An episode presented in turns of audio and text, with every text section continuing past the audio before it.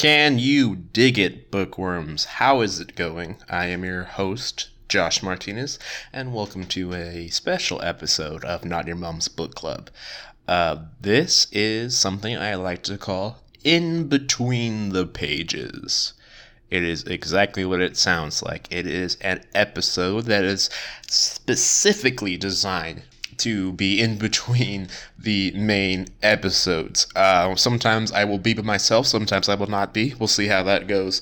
But basically, what this episode is for is to uh, further discuss some things that we weren't able to get to uh, in the main episode. You know, sometimes we go so fast or get so excited or become fixated on one thing, we might not be able to hit all the points we want to. So, this is an uh, a pretty good way to go back and revisit that. Also, we could use this as a chance to read poetry or short stories or even discuss uh, things that you guys have brought up or asked us in various forms, uh, which would be very fun. So, this is pretty much a participation episode, kind of. So feel free to participate in any way, shape, or form. Uh, so I want to start this specific episode off by saying that I have finally seen the Ready Player One movie. That's right. I be, I manned up. I bought the ticket. Went early on on Thursday. It was like the first showing of the day, and I was like by myself. It was beautiful. It was great. But my my preference for the movie, it was uh, it was okay. It wasn't what I was expecting, and I think it was Ray that said in the last episode. Uh, he would have rather seen the movie first before reading the book, and I totally 100% agree with him. Agree with him. Um, it it was just way different than the book. It, it really was. Uh, but mostly because some of the things in the book can't really be watched by people. You know, I don't think people want to see uh, a kid for 10 minutes play joust or, um, you know, try to perfectly ace Black Tiger. Um, so they have to make it a little more action packed. It has to be a lot more character driven uh, than the book, but in different ways. Um, so, like in the movie, the first challenge right off the bat, it is a race through New, uh, modified New York City, uh, where the T Rex from Jurassic Park and King Kong try to kill you, pretty much. Um, and it's intense. It's, it's it's it's really fun to watch. And the second challenge is you have to they had to go in the Shining, the Shining, the movie, and they have to go find the key, and Kira is the key. Um, so it's it's different. Um, some of the characters are more prevalent prevalent than they were in the book, and some aren't. Um, Ogden, as we discussed in the last episode, um, he gets a little bit of a reduct. His role is reduced a little bit. He becomes more of kind of like the I like I guess Lauren said is the curator. He's kind of the guy that talks him through Halliday's museum or whatever. Um, and Sorrento gets a little bit more spotlight, which I, I didn't like personally. I I like my corporate goons faceless and not too deep. I just need to know that I hate him. I don't need to see him struggle with sometimes being the bad guy. It is what it is. Um, there are also some new characters that were in, characters that were introduced, uh, mostly on the IOI side. Like Sorrento has this badass right hand girl, uh, and then some of the oologists uh, working for IOI get some spotlight. Oh, and IROC is actually more of a villain in this one. Like in the book, he was just some douche nozzle poser. Um, but in the movie, he is a legitimate bat. Like he's a pain in the ass. he really is. Um, but you know what I what I got from watching the movie was I definitely appreciate books a lot more. You know, books have just unlimited resources. You can write whatever and it's all within your own head. Everything is laid out. You read it, you picture it, you do you cast the movie yourself, you know, whereas you know, like with player one, they had to cut some stuff out, you know, and they had to add some stuff that might not be what we all really wanted. Uh, but that's that's the beauty of books, you know, is the imagination is able to run wild. Imagination. uh, so, with that being said, I do want to bring up uh, something that I that I was recently thinking about watching the movie and, and rethinking about the book for this episode. Um, the Oasis, cool place. You know, it's it's a great video game, very immersive. It's not just a game; it's kind of a lifestyle. You know, people work in the Oasis, which is really cool. Um, but the actual world around them is shit, right? I mean, the economy is bad. Governments don't seem to be as strong as they once were. Uh, the it, it's uh, pretty much in summation it's just it's a terrible place to live. It's it's a terrible time to be in. But they get through it by playing the oasis. Understandable you know? But when does the oasis become less of an an escape and more of an excuse you know? If these people who spend literally days inside of the game put that much energy in actually fixing their world, could the world be a better place? There, one example that I'll bring up. Uh, it's a small little thing. I thought it was funny, but also interesting. In the movie, there's this girl. She's on Planet Doom, and she's kicking ass. You know, she's fighting and stuff and you know they show her avatar. She's going through she's shooting baddies blah blah blah blah. Um, and then they you know they go back to reality and you just see this woman in like goggles and, and gloves and just like yelling at nothing and punching things. And in the background you see this pot uh, this cooking pot in flames, and this little kid comes up and says, "Mom, mom, it's there's a fire, there's a fire," and she's like, "Let your dad handle it," you know. And you don't even know where the dad is. The dad is probably also somewhere in that stack playing the Oasis, you know. But that's kind of a little taste of what's going on. No one really cares about what's going on outside of those goggles. Everybody wants to focus on leveling up their avatar or, or, or being really cool and badass inside of this game. Um, and another thing they do do in the movie um, that I thought was really cool, they kind of explain a little more about what happens after they win um, the high five. You know, they all become, you know, Parzival lets them all, all five of them kind of rule the Oasis. Um, it's not just him, you know, it's the five of them splitting up the power, which is, of course, you know, uh, the five of them being him, Artemis, H, Daito and Shoto, um, because Daito doesn't die. I'm very upset about that, uh, just because it was. I mean, it was. I I have my own reasons. I don't want to get into it now. I'll get too emotional. Anyways, um, but what they do decide to do is they decide to close the Oasis on Tuesdays and Thursdays, so that other people, can, so the people that play can enjoy reality, because that is something too that they emphasize in the movie is reality is better than you know than the video game. Halliday, I think, says he goes, you know, one thing that's cool, you know, what's cool about being in reality is you can actually get a really good meal, you know, and that was his kind of way of saying, I didn't live life. I, I lived a pretend life. I didn't get to live the life I wanted to, which kind of made him miss out on Kira and all that. But that mindset kind of is what I'm talking about is, you know, maybe people need to in this world need to start realizing there's more to than just the oasis, you know, the my world is in trouble. I there's a lot of shit going on and I maybe need to fix it, you know. Uh, just something to, to think about, you know, because especially now, you know, uh, in our our reality where technology is amazing. You know, technology is always improving. It's super. It's becoming super duper cool. We ourselves have to be a little more wary of not letting our technology control us. You know, uh, of not you know, because I, I personally use I, I love game I love video games. I I have a PS4. I play it all the time, but I have to be conscious not to, you know, fully let myself become obsessed. You know, lose myself in the video game. I I still need to remind myself, hey, I have to be a contributing contributing member to society. Uh, that's the you know that's something that I always try to you know do. I, I what can I do today?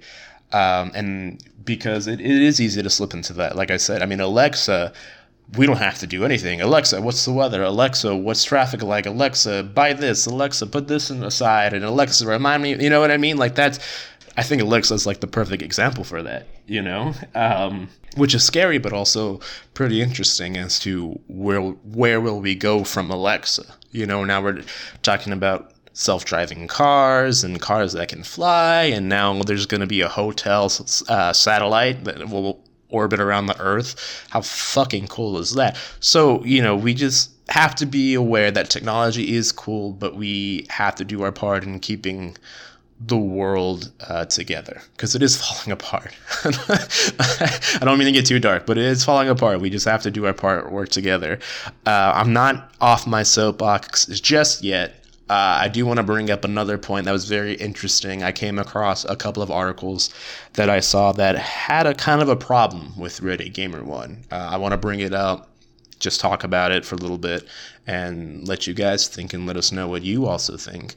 When Ernest Cline wrote this in 2000, 2011, uh, little quickly after that, what happened was Gamergate and for those of you that don't know what Gamergate is, it is a very disgusting, disgraceful, terrible thing that happened in the gamer community. It's left a very ugly stain on, on in the gaming community.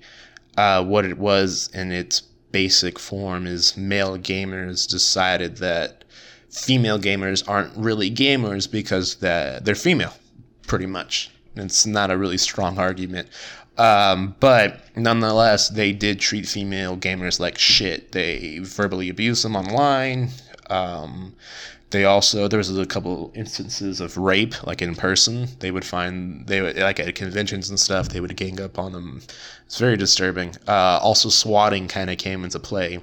And again, for those of you that don't know, swatting, uh, it's when someone kind of backtraces their whoever's IP address, finds the actual you know ad uh, address and sends that address to the police and says uh, there's something shady there's like something really bad going down there you need to send uh, the SWAT team whatever and the cops have no choice but to treat it like oh my god this probably really is a threat we have to protect ourselves so let's go full force and they break in with the SWAT team and scare the shit out of whoever's in that house. One person actually almost uh, actually died from it, unfortunately. Uh, very bad. But anyways, with that being said, and that kind of attitude, uh, with that lens that we have to look through now because of this, um, people say you know Ernest Cline kind of wrote that with that male dominant that male gamer dominance attitude in mind. You know, because uh, you look at it, Parzival is a straight white male who gets all the money, all the glory strictly through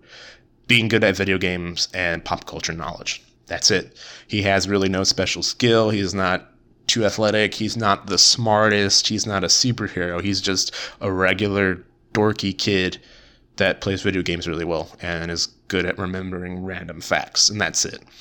Um, you know, and then so it's like, yeah, so so you know, gamer guy gamers are really good, but then you look at uh, you know Artemis, and she she's she's not that deep of a character. She's really not, if you think about it. Um, I think the most, the deepest she gets is she just mentions that she, if she win, if, if she wins, she wants to use the billions of dollars that she wins to help uh, fight world hunger, and that's about it. Because then in the end, she basically also becomes a trophy. You know, she the whole thing was kind of like we discussed was the whole thing really was to meet her you know like that was his end game was to meet her was to win the girl uh, another kind of thing that was mentioned too was H's character. You know, she's also female, but she's also uh, black and gay. She's like a super mi- she's a minority on top of minor. You know, she's a super minority in this world. You know, because we usually just kind of they don't really specify a lot of things, and you know when they discuss when H kind of brings her shit to Parzival and tells everything. All he says is, I, I don't care. But shouldn't he care? You know, um, her hiding her female identity, but also being black and, you know, gay with all this knowledge now shouldn't she be able to probably be that with her avatar shouldn't she be able to come out and and fully own what she is with the help of Parzival with the help of Parzival but instead he just kind of brushes that aside and says no no no it's fine so these are just things that I want to bring up for us to think about. Uh, it's in in my opinion, I don't think Ernest Cline wrote it specifically with that point of view, but I do think because of what has happened, we have to look at it through this lens of was this a precursor to game you know gamergate is is was this just without him thinking subconsciously just how all male gamers think uh, you know it, it's just like all things. Some sometimes you know I, I, especially now you know with the me too movement and stuff like that and and a lot of our heroes and people that we looked looked up to being accused of these atrocious thing atrocious things you know it's hard to look at it like that but we have to because of in light of what's happening, the lens is always going to be there. We always have to look at it a certain way. Uh, you know, now with this deep seated racism that the country has always have, we have to look at things now at, in a in a certain way.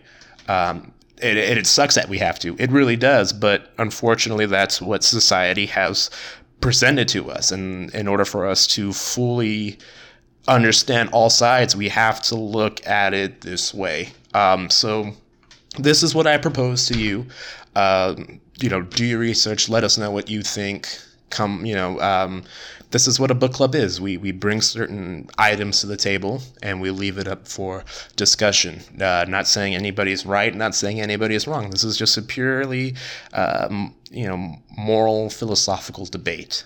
Um, well, now that that is out of the way, um, what I do want to do for you guys is read you a poem. What? You're going to read? Yes, yes, I'm going to read. It is a book podcast after all. No, um, Ernest Cline, before he was a screenwriter and and a successful author, he was also a poet. He won a couple of uh, poetry slam competitions uh, in Austin, late 90s, early 2000s. So, what I'm going to read for you guys is one of his that he performed it's called Dance Monkeys Dance. Um, I will again. I'll indulge me in this. I'm going to be reading it for you guys. Listen, see what you think. Here we go. This is Dance Monkeys Dance by Ernest Cline. Orbiting the sun at about 93 million miles is a little blue planet, and this planet is run by a bunch of monkeys. Now, the monkeys don't think of themselves as monkeys. They don't even think of themselves as animals, and they love to list all the things that they think separate them from the animals opposable thumbs, self awareness, and they'll use words like Homo erectus and Australopithecus. I mean, you say tomato, I say tomato. They're animals, all right. They're monkeys. You know, monkeys with high speed digital fiber optic technology, but monkeys nevertheless. I mean, they're clever. You gotta give them that. Um, the pyramids, skyscrapers, phantom jets, the Great Wall of China. That's all some pretty impressive shit for a bunch of monkeys. Monkeys whose brains have evolved to such an unmanageable size that it's now pretty much impossible for them to stay happy for any length of time. In fact, they're the only animals that think they're supposed to be happy.